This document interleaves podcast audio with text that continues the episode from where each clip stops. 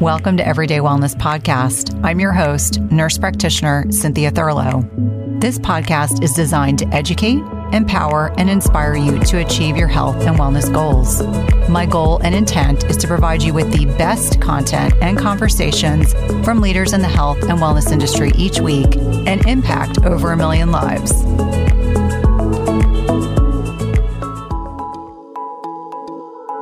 Today I had the honor of reconnecting with Esther Blum, who had one of the most popular podcasts with me of 2023, episode 264. Esther is the best-selling author of multiple books, including See You Later, Ovulator. She's a registered dietitian, and she maintains a busy virtual practice where she helps women balance hormones, lose stubborn body fat, and treat the root cause of her health struggles.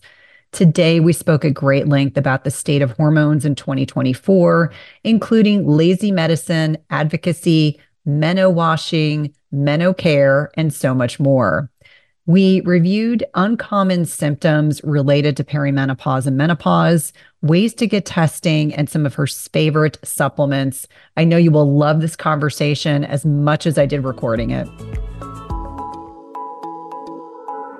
Welcome back, my friend. I've been looking forward to this conversation. Thank you, Cynthia. You know, I adore you. I'm so excited to be here. Oh, likewise. And so obviously one of the most popular podcasts from 2023 was our discussion, My Community Loves You. I thought we could talk about the state of hormones for 2024 because I am probably much like you across social media, in your DMs, in your emails. Women are still struggling to find competent, good information about their bodies, about perimenopause and menopause, about HRT. And one common theme that keeps coming up for me is women saying, like, I'm so excited. I just found this new insert GYN, NP, midwife, PA, etc. And this is what they prescribed me for hormone replacement therapy. I was like, great, what did they give you? And then I realized it's actually not HRT. It's actually oral contraceptives. And I'm curious if this is a theme that you have been seeing. Do you feel like there's still this degree of misinformation? I have to believe it's well-meaning, but prescribing perimenopausal women or menopausal women who would be better served with getting hormone replacement therapy to try to convince them that oral contraceptives are the same thing, I think is duplicitous. It is. And often I'm going to call it out for what it is, which is lazy medicine. On one hand, it's lazy medicine. You know, it really is egregious on one hand. And on the other hand, it is that doctors are taught to fear hormones, even though the FDA has approved the use of bioidentical hormones. Those bioidentical hormones still have black box warning labels on them, even though the pill and oral contraceptives, oral synthetic estrogens have a documented higher risk of stroke and clot, and transdermal estrogen does not. Doctors are still terrified to prescribe it. Even though the pill is estrone and synthetic estrogens, and transdermal is, if you're getting Biest cream, it's estriol and estradiol. And if you're getting the patches, estradiol. Yes. It is still so much safer and so much better than the pill. It's like a microdose. It's a fifth of the dose of the pill. Yeah. So how is it that a dietitian and a nurse practitioner are sitting here talking about this and it's not given to women? This knowledge is not given to women in medical offices. This is what makes me bang my head against the wall, but also gets my ass out of bed every morning. Like, we got to change this. Yeah. Well, and it's interesting to me, my mom's generation, our mom's generation, they were really impacted the most by the WHI, the Women's Health Initiative, which I know we've talked about extensively on this podcast multiple times, but that generation of women were largely taken off of all of their HRT. And my mom will openly talk about what happened to her. You know, she started having terrible pain, arthritic pain in her hands and her feet. She was prescribed Vioxx in lieu of being taken off of estrogen. And then there was the whole debacle about Vioxx, these COX-2 inhibitors. And, you know, I think a lot of women were dealing with brittle bones, chronic inflammation and oxidative stress, poor quality sleep, dry vaginas, which I know we'll talk about. And I just think in a lot of ways, we have chronically underserved women in middle age. And my hope and my intent, and certainly our voices, the voices of a lot of our colleagues on social media, hopefully we're helping to amplify, allowing women to have good information, to make good decisions. And for every woman listening, listen, I understand you may decide not to take HRT, and there is no judgment on our part. We just want you to be able to make a good decision based on your risk factors, based on your health, with a qualified practitioner that's going to be able to honor your needs. And that's really clear. One thing that I have been surprised by is how much gaslighting persists over another topic when women want a baseline of their hormone levels. And I acknowledge hormones are chemical messengers. Hormones, for a lot of us, may change day to day, hour to hour, depending on where you are in this perimenopause journey. But I've had more people come back to me and say, my healthcare practitioner said it is useless, quote unquote, to test hormones. What are your thoughts surrounding this? Do you think this is improving? Do you think more women are advocating for themselves and that's why they're seeing more pushback? What are your thoughts? Yeah, I don't think the testing is improving because, again, doctors who are not trained in functional medicine don't understand that you can do a saliva test and look at your tissue saturation of hormones. You can do a 24-hour urine collection. You can do a Dutch test. And guess what? Blood is still accompanying all these tests. So, okay, your hormones may be fluctuating up to 30% on any given day. That is absolute truth. However, your baseline of hormone fluctuations can still be tested. So if you're fluctuating now, in 6 months from now, are you still fluctuating or have those numbers come down? Each of us can tell when they've come down because guess what? Sleep takes a hit, irritability comes back, brain fog, no endurance at the gym or to work out, no energy. You know, we start to get, or depression and anxiety kicks up. So we know our bodies, and there are plenty of doctors that just put women on hormones that are like, fine, we're just going to put you on it. And they don't test, they treat symptomatically. I certainly am not one to let perfect be the enemy of done, but you should know your levels. It does help. It does matter. And I think especially because you have to have your hormones at a certain baseline to prevent bone loss, to prevent cardiovascular risk, to prevent loss of gray matter in the brain. So specificity is helpful, but if you tell me, you know what, my doctor put me on it and hasn't monitored, I'll be like, okay, I'm still grateful you're on hormones at the end of the day. And now let's get you some testing. Yeah, it's interesting. I just interviewed Dr. Lisa Mosconi, who was so lovely. And for anyone that's listening, that podcast will be out in March around the time of her new book coming out, The Menopause Brain. And she is this acclaimed, well-respected brain researcher. And she was kind of talking about how she became interested in aging brains and how little research in 2016 had been done on aging brains in women. And she said, I just could not believe the lack of research. So she is now creating a whole catalog of information. And I'm actually going to go to New York to get my brain scan because I want to know what is going on in my brain. And to your point, we know that we need our estrogen levels to be at a certain level to help protect our brain, our heart, our bones. And I think on a lot of different levels that whether it's serum testing or otherwise, and stay tuned for what Dr. Mosconi said about being able to test for estrogen levels in the brain. This is kind of cutting edge technology. To me, it was really interesting that even brain health researcher was saying, I think it's important to have a sense of what those levels are. So at least we have something to gauge against. And so I agree with you wholeheartedly. I want to pivot a little bit and talk about another hot topic is that menopausal women don't have sex. And I don't say this to be tongue in cheek. It is really a lack of understanding. Like outside the United States, vaginal estrogen is available over the counter. I'm going to say that again. Vaginal estrogen outside the United States, there are countries where you can go into your pharmacy and you can pick up a tube of vaginal estrogen. Whereas here, I believe it still has that black box warning on it. And yet it's one of the safest things. It's not a systemically absorbed product. And I think for a lot of women out there, even in the latter stages of perimenopause, and especially if you're a thin woman, you're going to have less estrogen stores. You are very likely going to have that terrible terminology, they call it genitourinary symptoms of menopause. I mean, gussum, what a terrible, or the senile vagina, as Kelly Casperson calls it. Not that she calls it, but she was reminding me that that was a term that had been used in her presence. And so she thought that was terrible too. Terrible. The senile vagina. But how many women don't realize that they don't have to live with these symptoms and that there is a fairly easy fix? And tie into that urinary tract infections, incontinence, leakage. I mean, these things don't have to be normal. How many of my cardiology patients, I'm sure you probably saw them in the hospital too, they were on these powerful anticholinergic drugs to address their overactive bladder when probably what they needed was some vaginal estrogen, which is such an easy way to prevent chronic UTIs, to deal with all these symptoms. I know you had an amazing reel when you're talking about the speculum and what women go through.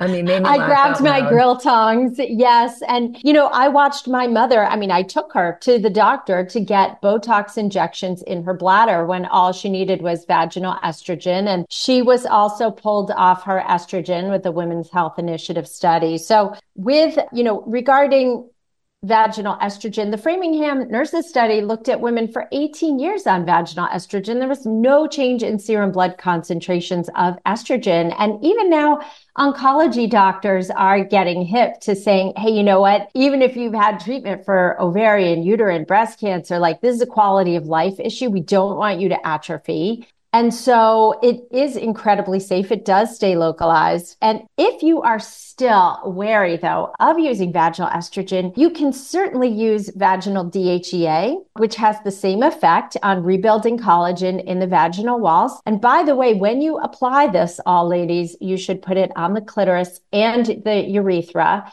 because clitoral atrophy is a very real thing. Now, my buddy, who we know, our girl, Suzanne Fenske, also taught me that she has her patients apply topical oxytocin to the labia and the clitoral area to really enhance sexual sensation, arousal, pleasure, because a lot of women with clitoral atrophy, you know, this is why they are turning to vibrators, because they need a stronger sensation, right, than just penetration or even oral sex to actually achieve orgasm. So, you know, that's why there's like 3 engine speeds on those lovely devices, because, you know, some women truly need a really strong sensation to do it. But the good news is, you know, there are solutions out there. Now, yes, you do have to get oxytocin compounded. You have to get DHEA compounded, and you have to get testosterone. You can also use like vaginal testosterone along with estrogen. Those are more compounded, but there are bioidentical estrogen creams like Estrace that you can get FDA approved, you know, through your insurance at your regular pharmacy. And that can help with libido, okay? But also, what we forget about libido with women, okay, this is like the coolest thing. Orgasms start in the brain. And women, I mean, that's why you can have orgasms in your sleep, just like men can ejaculate in their sleep, right? But women can have orgasms in their sleep. And, you know, that brain connection, that connection with our partner is actually really important. And I think a lot of women lose their libido in midlife because they've been married probably on average 20 years, maybe 30 years. And it's like, same old, let's just do, you know, the 5-minute quickie. We're exhausted. We just put the kids to bed. We know we want to do this, but then we have to get up the next morning for a meeting. There's like no time for romance right now. So, and like, you can always change the time of day, you know, in the morning or scheduling it. I mean, I love to tell the story of my parents, like Wednesdays and Saturdays were their quote unquote nap time. And we were like, at my mom's funeral, I told that story. The rabbi was like blushing furiously. And I was like, spoiler alert, guys, we knew you weren't napping. They had a stack of Playboys and Playgirls in their bureau that we all knew about. And my mom was an amazing needle pointer. And she had a needle. She had 2 pillows that I still have hanging in her closet, like these little needle point pillows. One said sex cures headaches. And the other one said, a hard man is good to find. And so, progressive. I love it. And they were married, you know, well over 50 years. So like, I think you have to make it a priority in your marriage. I think, you know, for a lot of us, myself included, physical drive has definitely decreased. And I'm on, you know, full hormone cocktail from topical to vagina. And still, it's like, I have to make the effort sometimes. I don't always feel, you know, arousal. But once it gets started, I'm like, okay, yeah, right. This is good. This is all good. But we really have to, you know, focus on our connection with our partner. Have you guys heard about a bioactive whole food on the market with 5,000 published research studies backing it? When my oldest son needed to go on antibiotics a few months ago, I discovered Armra colostrum, and the benefits for him and his recovery from being on antibiotics have been instrumental in me now recommending this to my dairy non-sensitive patients and clients. Armra's colostrum strengthens immunity, ignites metabolism, fortifies gut health, promotes hair growth and skin radiance, and powers fitness, performance, and recovery. My son has mentioned to me over and over again how great his gut feels, how he has improved his digestion and gut function as well. Colostrum is a rich, exclusive source of immunoglobulins or antibodies that optimize our immune defense even during cold and flu season. And we know the mucosal barriers house over 80% of our body's immune cells, including the antibodies IgG and SIGA. And these immunoglobulins bind and intercept harmful particles like viruses, bacteria, and toxins, blocking them from crossing into the barriers into our bloodstream. And Armra's colostrum contains the highest levels of SIGA and IgG to ensure your most fortified first line of protection. It's sustainably sourced, and it's important to know that you want to mix colostrum only with cold liquids or foods, or dry scoop it into your mouth. This is also great for the oral microbiome. And we've worked out a special offer for my Everyday Wellness community where you can receive 15% off your first order. Go to tryarmra.com/Cynthia15 or enter Cynthia15 to get 15% off your first order. That's tryarmra.com/Cynthia15. You definitely want to check it out. At some point, we've all been sold a big, fat lie. It's called the protein misconception. So starting in the 1980s, we all believed that more protein equated to more muscle growth. And I'm here to tell you it's a big misconception. This has a great deal to do that our body can only absorb protein that's broken down into smaller building blocks called amino acids. It doesn't matter if you're consuming 30 grams of protein or 300 grams of protein. If you don't have a sufficient supply of enzymes to digest the protein, your muscles will ultimately be unable to use these as vital building blocks. That's why it's crucial you take a high quality digestive enzyme. The one I trust and use myself is called MassZymes by BiOptimizers. MassZymes is a full spectrum enzyme formula with more protease than any other commercially available product, with 5 different forms of protease. Plus, it contains all the other key enzymes you need for optimal digestion. If you're experiencing bloating, gas, or digestive distress, a contributing factor can be that your body is no longer producing as much digestive enzymes. And you can try MassZymes today, risk-free. They have a 365-day full money-back guarantee and is the gold standard in the industry. Go to biooptimizers.com/Cynthia. That's BIOPTIMIZERS.com/Cynthia and use promo code Cynthia10 for 10% off of any order. Again, that's promo code Cynthia10 for 10% off any order.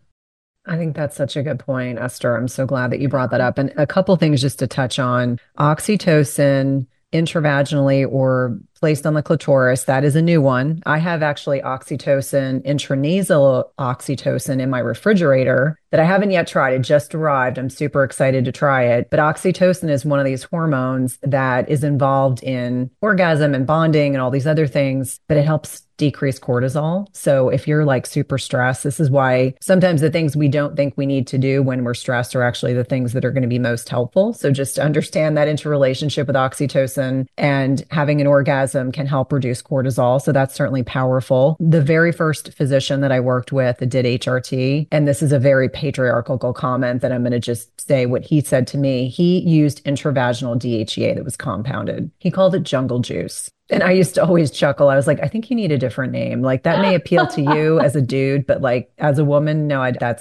just call it vaginal DHEA and we'll just go with that. I look forward to interviewing Susan on the podcast later this year. I also think about over-the-counter options like Anna Kabecka's product she's designed herself, that there's no junky fillers, DHEA, the coconut oil. Right. And she always says clitoris to anus. So it's important to be making sure that you're using Jolva or any of these topical applications and understanding that it's not just the vulva, the vagina that need the replenishment of these hormones. It's that it's this entire genitourinary system. And I find for a lot of women, they start getting a lot of itching and just discomfort. And so, if you're having those symptoms, please know that there's a solution. Sometimes you have to see a specialist. There are these, I always say, GYNs that are also urologists. So very, very specialized. I saw one once because I had this chronic UTI pattern that we couldn't seem to break. And I remember thinking he was the most kind, thoughtful person I'd ever met. I just kept thinking, you really have to like women in particular if you're working in this occupation. So kudos to the GYN urologists that are out there, because that is a very, very, very, very specialized area of medicine. It is. And it's funny. I'm glad you had a good experience. I went to a GYN urologist because I was peeing like 7 times a night and didn't understand I had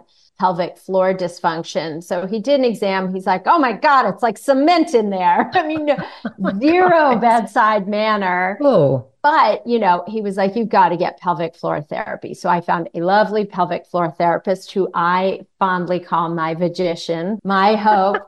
And, I think that is another huge piece. I always say like hormones alone don't do the heavy lifting. If you have a weak pelvic floor, right? Or weak saddle, you need to do strengthening and stretching exercises. If you have a tight pelvic floor, you need to do stretching, strengthening, but also releasing the trigger points in the vaginal walls. There are wands you can use that you gently insert in the vaginal walls and you press against the trigger points to release them. Because a lot of us, we store, we clench like, we're in perma-Kegels. If you're type A like me, you're not going to pee your pants, but you're also not going to empty your bladder. The other extreme, when you've got the weak pelvic floor, right? That's when you're leaking, when you pee, sneeze, or cough, or jump. So either way, pelvic floor therapy it's PT for your vagina. And the good news is orgasms are PT for your vagina too, right? Oh, yeah. They really are if you've got a weak pelvic floor. Now, some women also can't achieve orgasms because their pelvic floor is so weak. They can't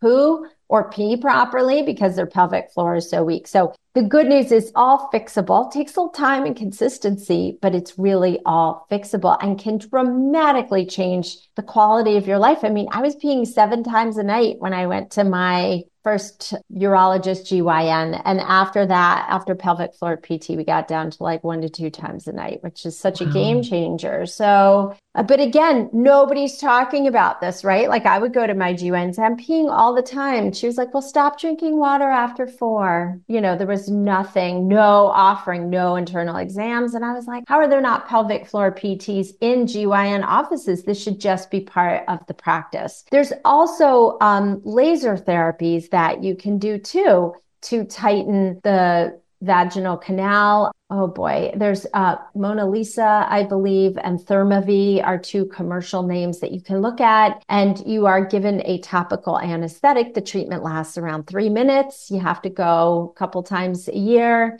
and it's pretty simple to do. So many amazing, exciting options you can do, which is great.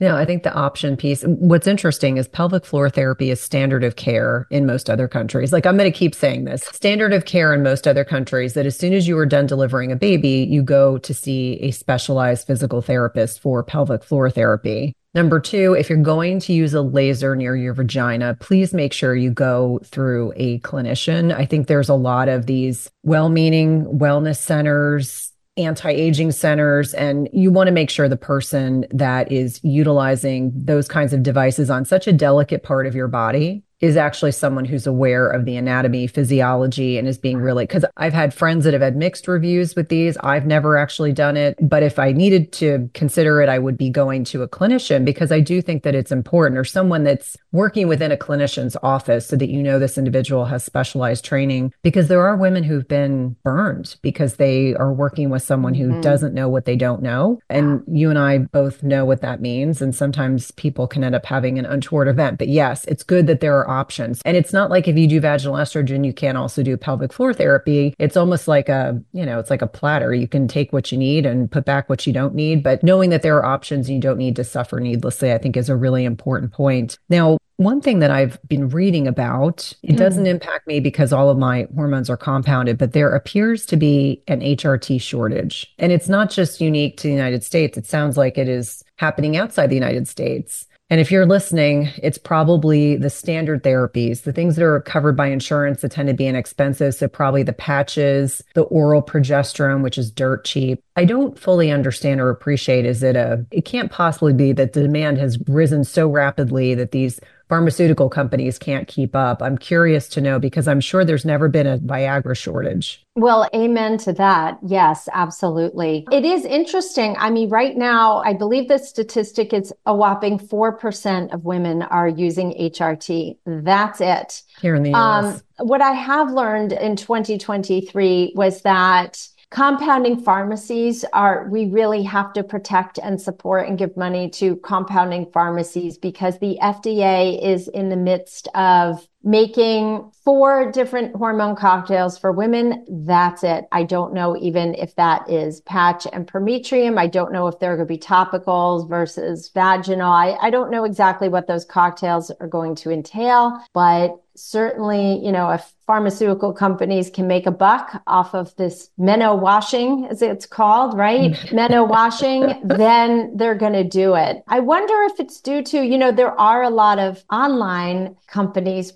popping up now. And I wonder if that is causing a surge, like women are not going to, you know, they go to their GYN and perhaps they're gaslit. So they're like, okay, what about, you know, there's a myriad of online companies doing this where they can get access to a doctor, they pay a monthly fee and they get hormone prescriptions. I'm not really sure where the shortage is coming from. I know in the UK, it's really wicked because Dr. Newsom has blown it all out of the water. God love her. And Davina McCall also, it's great. So I'm not really sure why, but I would say this. It's interesting too. Insurance doesn't always cover. Like I got a DM from someone saying her insurance was going to charge her $500 for her monthly estrogen. And I said, it's going to be cheaper for you to go to a compounding pharmacy at this point. So the cost differential is a true thing. I do not want to dismiss anyone's challenges financially to accessing compounded hormones. However, understand often it's for a 3-month supply. So you may hear a number and say $90 for a prescription of estrogen. That's a lot, but understand it's $30 a month, really. So, or Biote cream. So do what you can, work with, you know, compounding pharmacies, or what's a cheaper way to make it? What's the least expensive form you can do for me? Try and work with your pharmacists that way, or say, if I buy in bulk, will I save money, you know, and try and get it done that way. That's really helpful information. And I think for a lot of individuals over the generic, progesterone works just fine. And for a lot of people, it does. And it's like $5 or $9 a month. So it's really inexpensive. You know, the estrogen patches tend to be pretty inexpensive. I think for every individual, it's really determining like, what do you need? What's the right dosage for you? Where are you? Unfortunately, testosterone, there's no FDA approved testosterone for women. So that does have to be compounded, which I know a lot of physician voices in particular in this space are speaking out against this and saying women need testosterone as well. And so, you know, I get all my stuff compounded. But having said that, there are lots of different ways, and talk to the pharmacist. I find even for myself, every once in a while, and my kids will get prescribed something that's outrageously expensive, and I'll talk to the pharmacist and say, what's the workaround? Or, you know, is there a way to do this less expensively? And actually, we found for my older son, who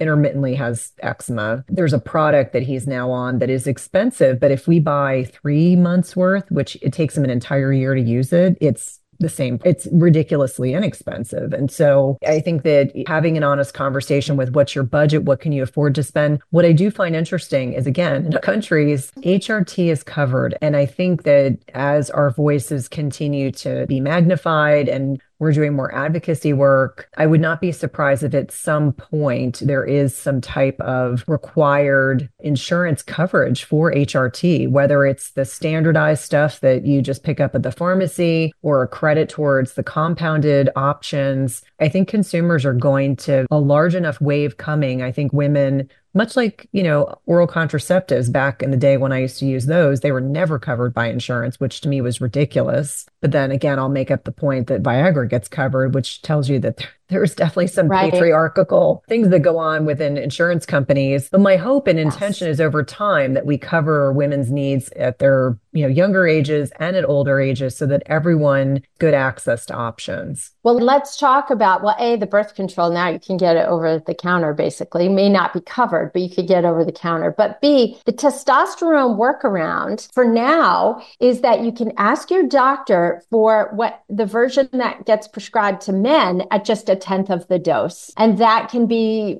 you know, physiologically more compatible and covered under insurance. So for now, that's an option for women, but it is tricky. Yeah. And it depends on the clinician, because I've had the experience where GYNs were like, no. Right. And here's the other thing, you have to have a DA number. So some clinicians no longer have DA numbers because they're not prescribing drugs that are controlled. And so they literally cannot prescribe testosterone. Yes. And they're now monitoring prescriptions very closely. I went to a talk with Dr. Pam Smith, and she was talking about how, and this is the segue into talking about pellets, the fact that she's seeing so many young women having cardiovascular complications from being on pellet therapy because their testosterone levels are way super therapeutic, way beyond where they should be for a woman, and how she's seeing young women that are coming in with heart attacks and other types of complications. And so now the DA is very carefully monitoring testosterone prescriptions, supplementation. In fact, the last time I got my testosterone,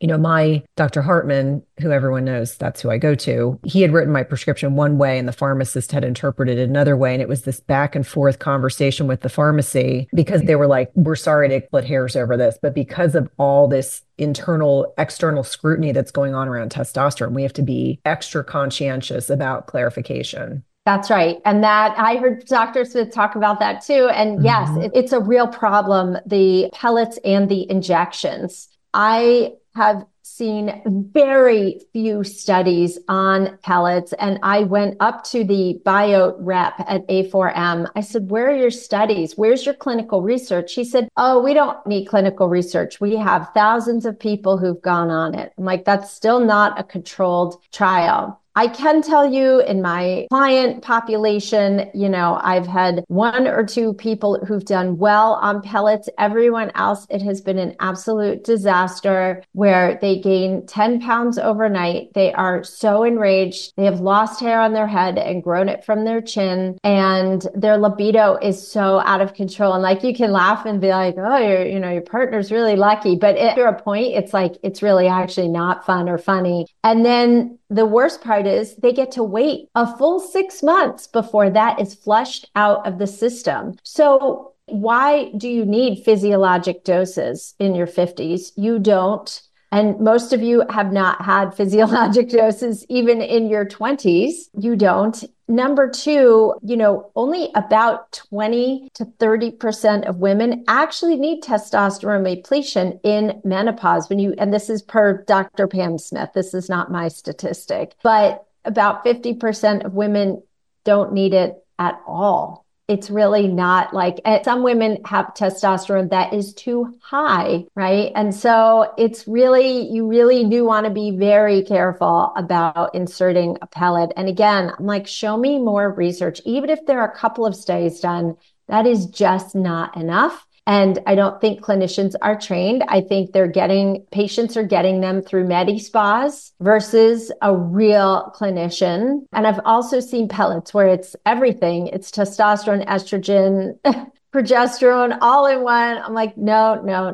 So the beauty, again, of transdermal or compounded oral is you can tweak the dose the next hour, the next day. You know, it's really easy to change your results and tweak, and it's much more couture versus off the rack, right? Now, FDA-approved bioidenticals are off the rack, right? But you can still make them couture. If you have a patch where the dose is too high, you could talk to your doctor about cutting it in quarters, cutting it in half. You know, if you have a peanut allergy, you're taking Prometrium, which is in a base of peanut oil, and you can go to the pharmacy and say, can you please put this in some olive oil, or just remove the peanut oil, or remove the dyes, and it can be done. So you really can work the system, which is great, which is why I'm so excited. Like, you're talking about all this in the podcast, because women need to know. I am going to write an ebook on this, like just an essential guide to hormones of like, what do you need to know? You know, hundreds of studies in the back to show your doctor, because doctors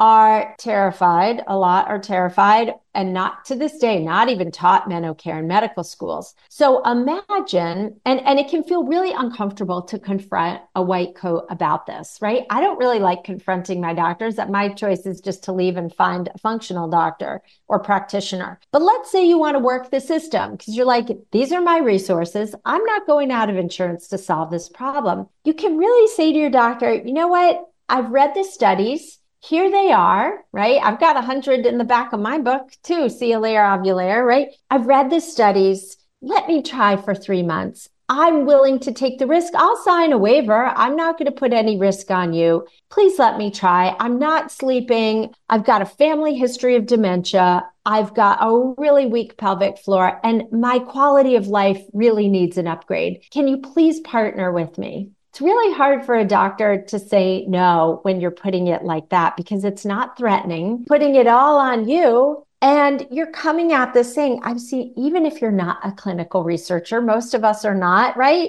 But you can be like, dude, I'm telling you, I'll do the heavy lifting. Just please write me the prescription, please. And like, you know, open the door that way. And that doesn't feel confrontational, but it can absolutely get them to say yes. Now, again, if you can, you should really be with someone who is going to monitor you, because a lot of doctors will just say, okay, here's your hormones, bye. And then you're still going to be the one leading the charge, which you should not be responsible for your own medical care, but at least get your foot in the door until you figure out your next steps and take it from there.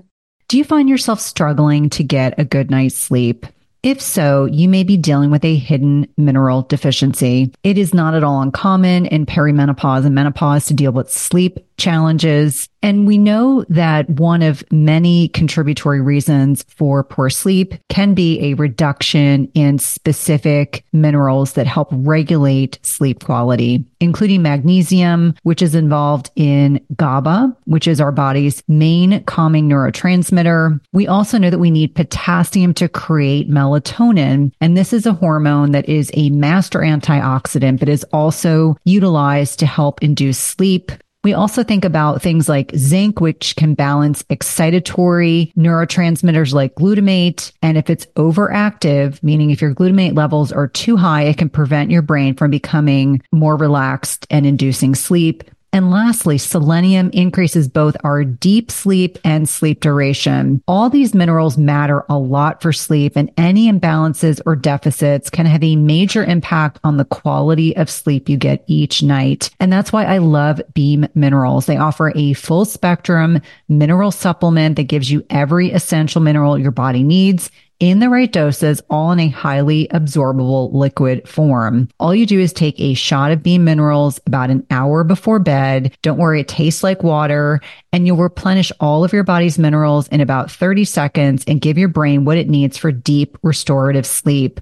I've been using this product over the last several months. I've really been impressed with the improvement in my sleep metrics, which I like to share on social media with my followers. And if you want a simple way to improve your sleep head over to www.beamminerals.com and use code Cynthia for 20% off your first order. That's www.beamminerals.com and use code Cynthia for 20% off your first order. Today's podcast is sponsored by NutriSense. It combines cutting-edge technology and human expertise so you can see how your body responds to different types of nutrition, stress, exercise, sleep, and where you are in your menstrual cycle in real time. And by pairing a continuous glucose monitor with their app and expert nutritional guidance, NutriSense can help you reach your health goals. And the best part is it's not just a program where they send you the CGM and you have to figure it out on your own. Each subscription plan includes 1 month of free expert nutritionist support. Your nutritionist will work with you one-on-one, interpreting your data, and providing customized advice to help you reach your health goals. The last time I had my CGM on, my registered dietitian and I troubleshooted over some specific concerns that I had. And whether you're aiming to lose weight, stabilize your energy, or just feel better overall, NutriSense offers the guidance and support you need. And lasting sustainable change takes time and can be achieved through a longer-term subscription. That's why I encourage my patients and clients to consider 3, 6, or 12-month subscriptions where it's actually less expensive and allows you to not only achieve your goals, but also to ensure that you stick to your healthy lifestyle for the long term. As I've mentioned before, I have found the CGMs I've used through NutriSense to be incredibly insightful, specifically to carbohydrate tolerance. I would not have known that plantains spiked my blood sugar without this information. It's also been hugely helpful for tailoring to workouts and sleep quality. And so for me,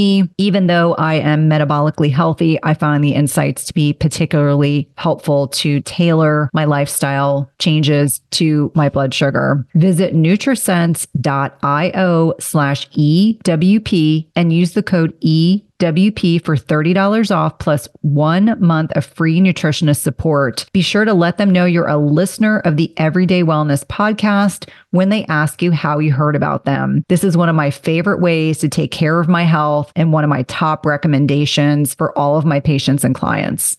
That's such an important point. That's why I'm always such a huge fan of advocacy, education, empowerment, so that any woman that's listening knows that they don't have to suffer and that they can have those conversations. I mean, unfortunately, I would imagine most, if not all of us, have been gaslit at some point, and, you know, use it as an opportunity to say, okay, I'm going to ask my girlfriends who they like going to, or as you mentioned, very appropriately, there are now telemedicine options. And I oftentimes like to talk about JOI, JOI, and we have a relationship with them that if I have someone who can't find a physician or a nurse practitioner or PA or midwife in their area, that will fill in the gap and people can get access to the things that they're looking for. Let's pivot and talk about some of the uncommon symptoms that women get in perimenopause and menopause that no one thinks are attributable to sex hormones, but interestingly enough, are. And so I'm going to start with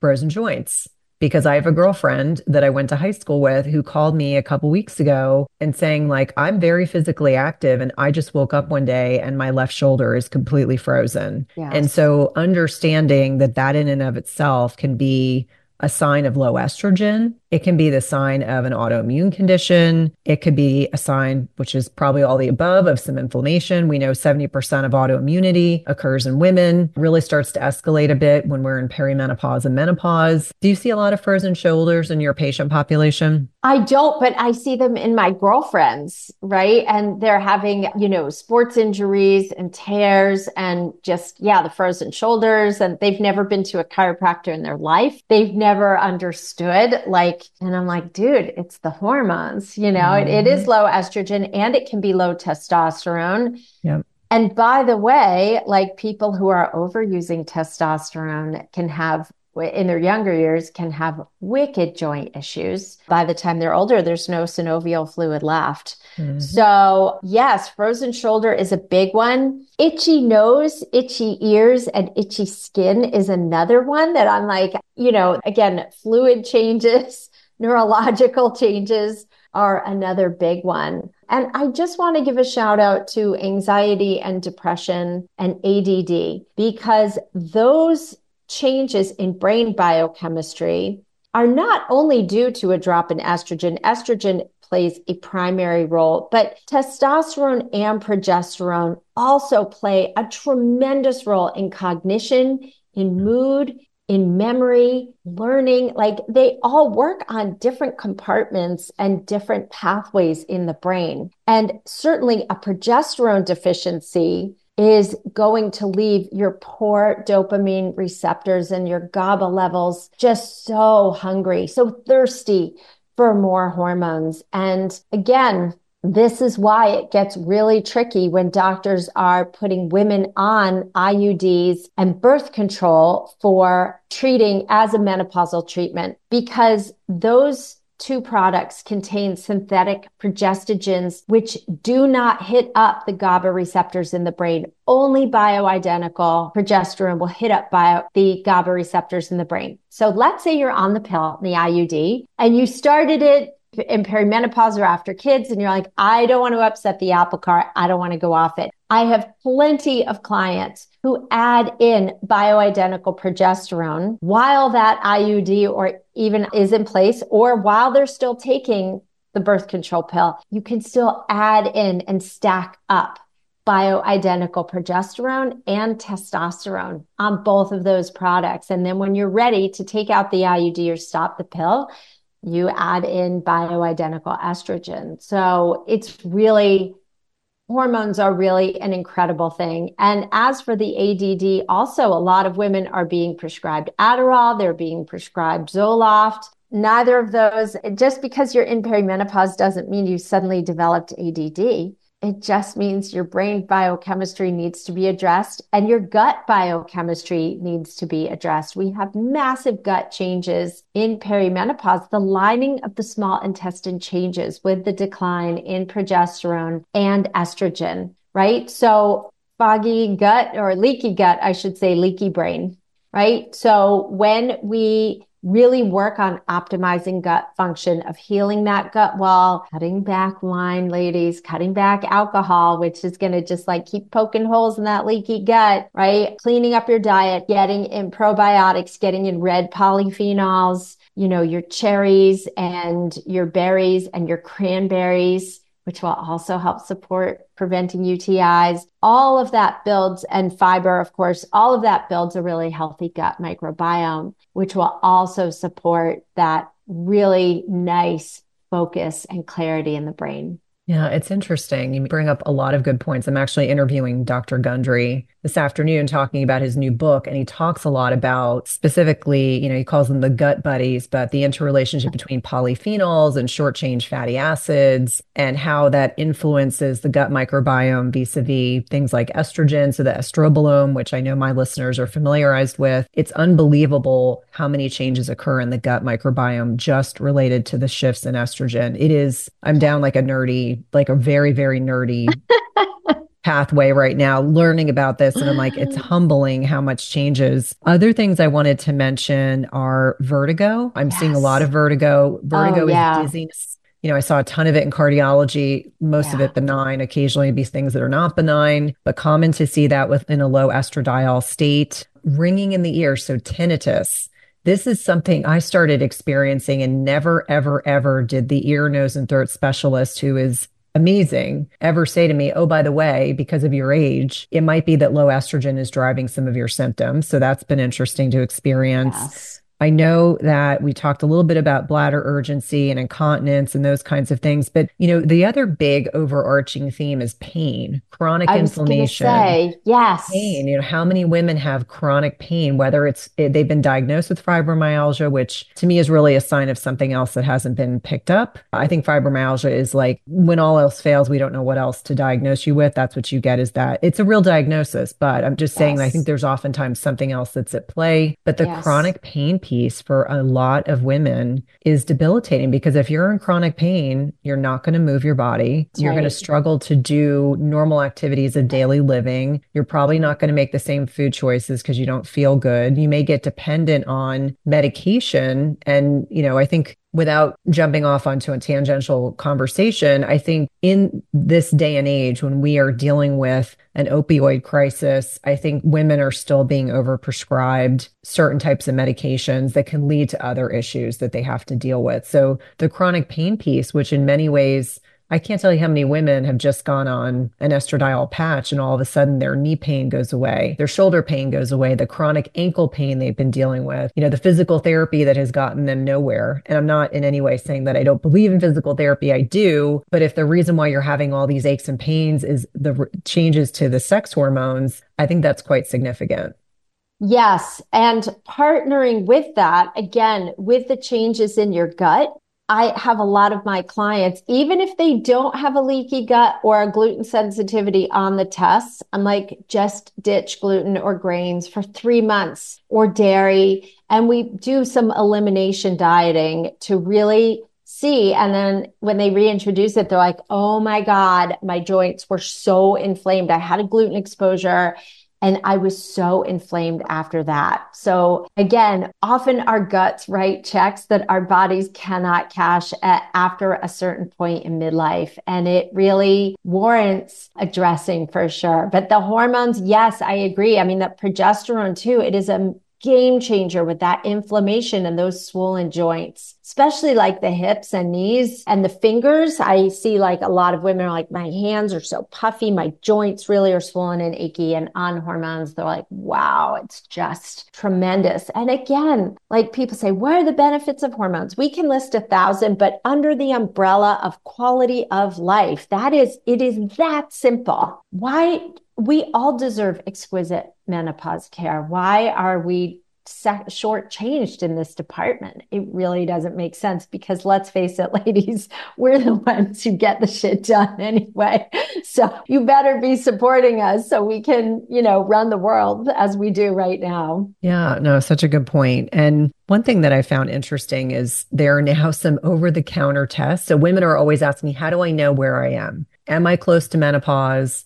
Am I still in perimenopause, especially for the women that have IUDs or they've had an ablation, they're not getting cycles every month? I just learned about, remember Clear Blue Easy, which was a pregnancy test? There's now a Clear Blue stage indicator testing that will give you multiple day testing of your FSH. And for some individuals, there's actual like research behind this, but it's an over-the-counter test that you can pick up and test in your urine what could potentially be going on, which I thought was really, really interesting. And for anyone that's listening, what is the FSH? It's follicular stimulating hormone. It's a hormone that's excreted in the hypothalamus, but is a chemical messenger / hormone that is telling the ovaries to release an egg. And so as we're getting closer and closer and closer to menopause, that number starts to go up, and it actually will go up at an accelerated pace as our estrogen levels are starting to plummet. And so if you get a blood test with an FSH greater than 25, you're there. If you do this home test, and I have no affiliation with this, I just kind of stumbled upon this as I was preparing for this podcast, Clear Blue stage indicator testing. That's another thing that you can look at. And I learned from Dr. Jolene Brighton about the anti-malarian hormone, AMH, which is a measure of ovarian reserve or primordial follicles. And she has some really interesting information on her website. She has an actual graph that kind of looks at, you know, what are the ranges we expect to see at certain stages of our lives. Obviously, peak fertility, you want the number higher, but after the age of 45, it might be less than 0.5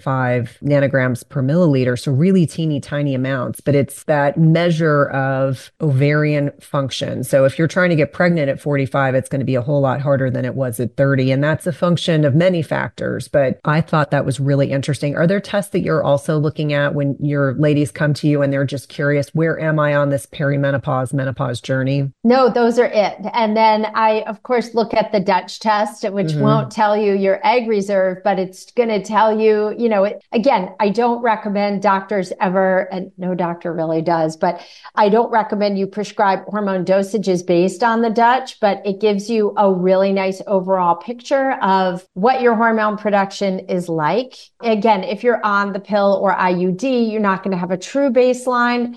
But it also looks at, what I love is it looks at how hormones move through your liver. So your phase 1 and phase 2 detox, it can pick up some subclinical hypothyroidism, looks at your HPA axis and your sleep, whether you're deficient in B6 and B12, a glutathione and melatonin. So it can be another really, really helpful test. But I want to know, how accurate are those Clear Blue Easy tests? Like, what's the accuracy? That's what I want to figure out. Yeah, I didn't. So last night when I was looking at, because there was another clinician who had brought it to my attention. So that was the first rabbit hole I went down. There is actual research on it, and it appears to be fairly accurate. And I thought, yeah, with 5 tests, you'll get a sense. So if you're someone that's in the middle of perimenopause, it'll probably be not as accurate as someone that's probably at the tail end of perimenopause. Having said that, to me, for someone to be able to go to the store and buy a test to get a sense of where they are when their doctor says to them, I'm not going to test your FSH, there's no point in doing that. And I say all the time, I think the first time I had my FSH tested, it was like 50. And I was like, oh,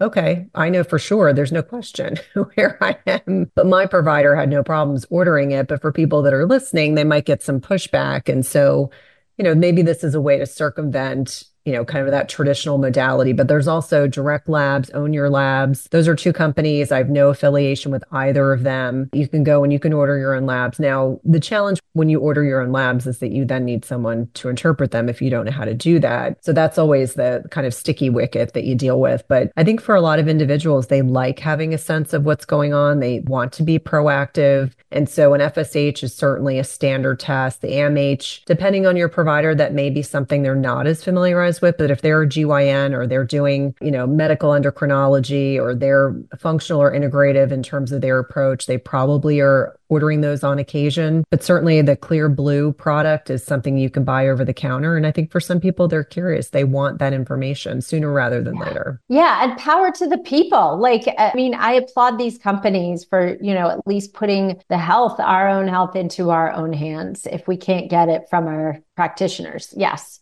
Any last words on things that you're using, supplements that are new to you, anything that you're finding is particularly efficacious for your patients and clients? I always feel like there's always something new that I'm kind of playing around with to see if I like it. Yes, I'm really excited. I've actually just gone through my 3rd iteration of producing supplements that I will be putting out this year in 2024 based on, you know, the 1,000 or so Dutch and GI map tests that I've seen and people who I've treated, and what comes up the most. What are the most commonly prescribed supplements that I'm using to help women on HRT, or help women who are not detoxing their hormones well but want to start HRT? So let's give a shout out to our gorgeous glutathione girl. Glutathione, it's the liver's most potent antioxidant. It is used to help treat Lyme, mold, long COVID, but it also helps estrogen move through the liver beautifully. And we produce less of it as we age. We definitely need more. And it is so energizing. Like, no one takes glutathione and feels more tired unless they have a very high toxic burden and it's too much detoxing at once. But glutathione is a wonderful overall systemic antioxidant. It's something I believe everyone should have exposure to.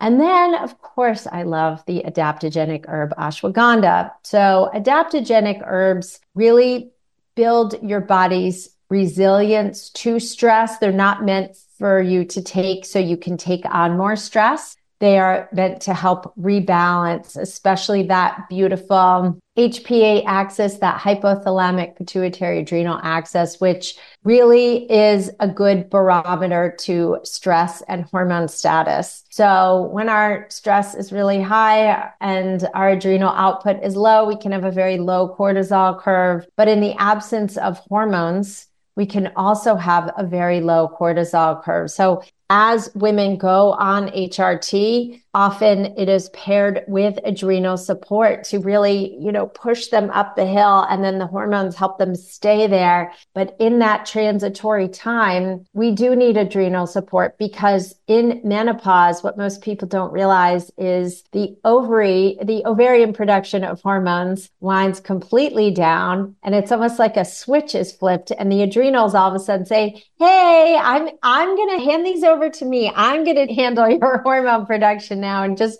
puts out a very small amount of hormones. So if you go into menopause stressed, which, please, who isn't? We have aging parents and teenagers simultaneously, and our careers are often taking off because we paid our dues long and hard, or we're having like a midlife reinvention where we've been home with the kids and then say, what's next for me? So it's really great. Ashwagandha really helps support your adrenals as you go through these transitions. And it's a wonderful sleep support as well. If you find you're on hormones, but you're still waking up a lot, and yeah, you can wake up a lot with a low cortisol curve or a very high nighttime cortisol curve. So ashwagandha really helps balance that out. No, I love those. I think it's important for people to do some degree of experimentation. I always say I'm my biggest experiment in progress all the time. And for me, I think one of the most important products that I've probably used in the last year is TUDCA. And so initially people come to you, and it's an acronym for a very long word that I'm not going to attempt to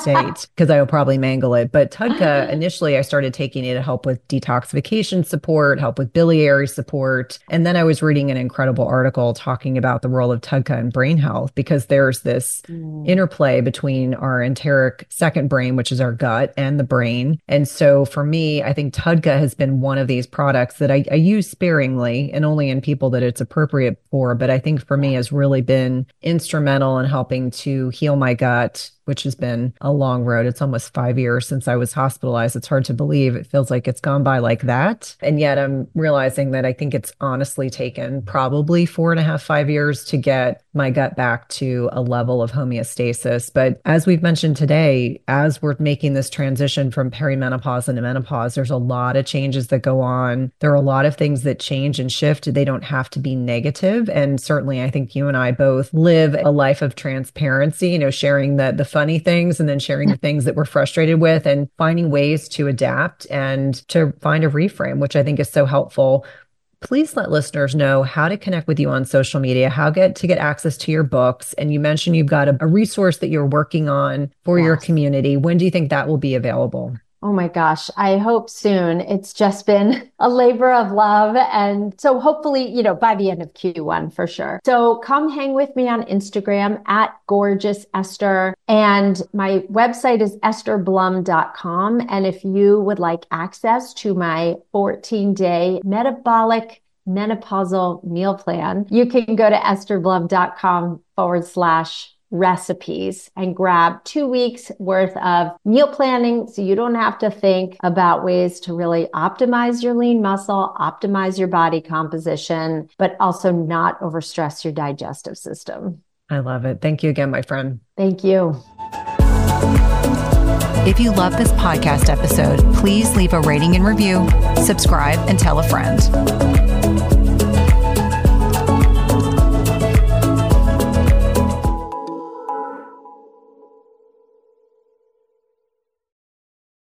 Just as you carefully choose the cut of meat or freshness of produce that you cook at home, you should carefully choose chemical-free cookware that provides a healthy and safe cooking experience. The materials in 360 Cookware are safe, sustainable, and of the highest quality. Their cookware is 100% free from any toxic chemicals, as the company produces quality stainless steel cookware and bakeware without added chemicals, and all are manufactured in the United States. It's also the leading manufacturer that equips kitchens with cookware and bakeware that are free of all of the toxic chemicals and coatings, including PFAS, Teflon, and ceramic. And the best thing is that when used properly, the product's construction provides nonstick properties in a product that can be passed down through generations. Go to www.360cookware.com and use code Cynthia20 for 20% off your first order. Again, that's 360cookware.com and use code Cynthia20 for 20% off your first order. We've been using their products over the last several months and have really been pleased with not only the durability, but ease of cleanliness.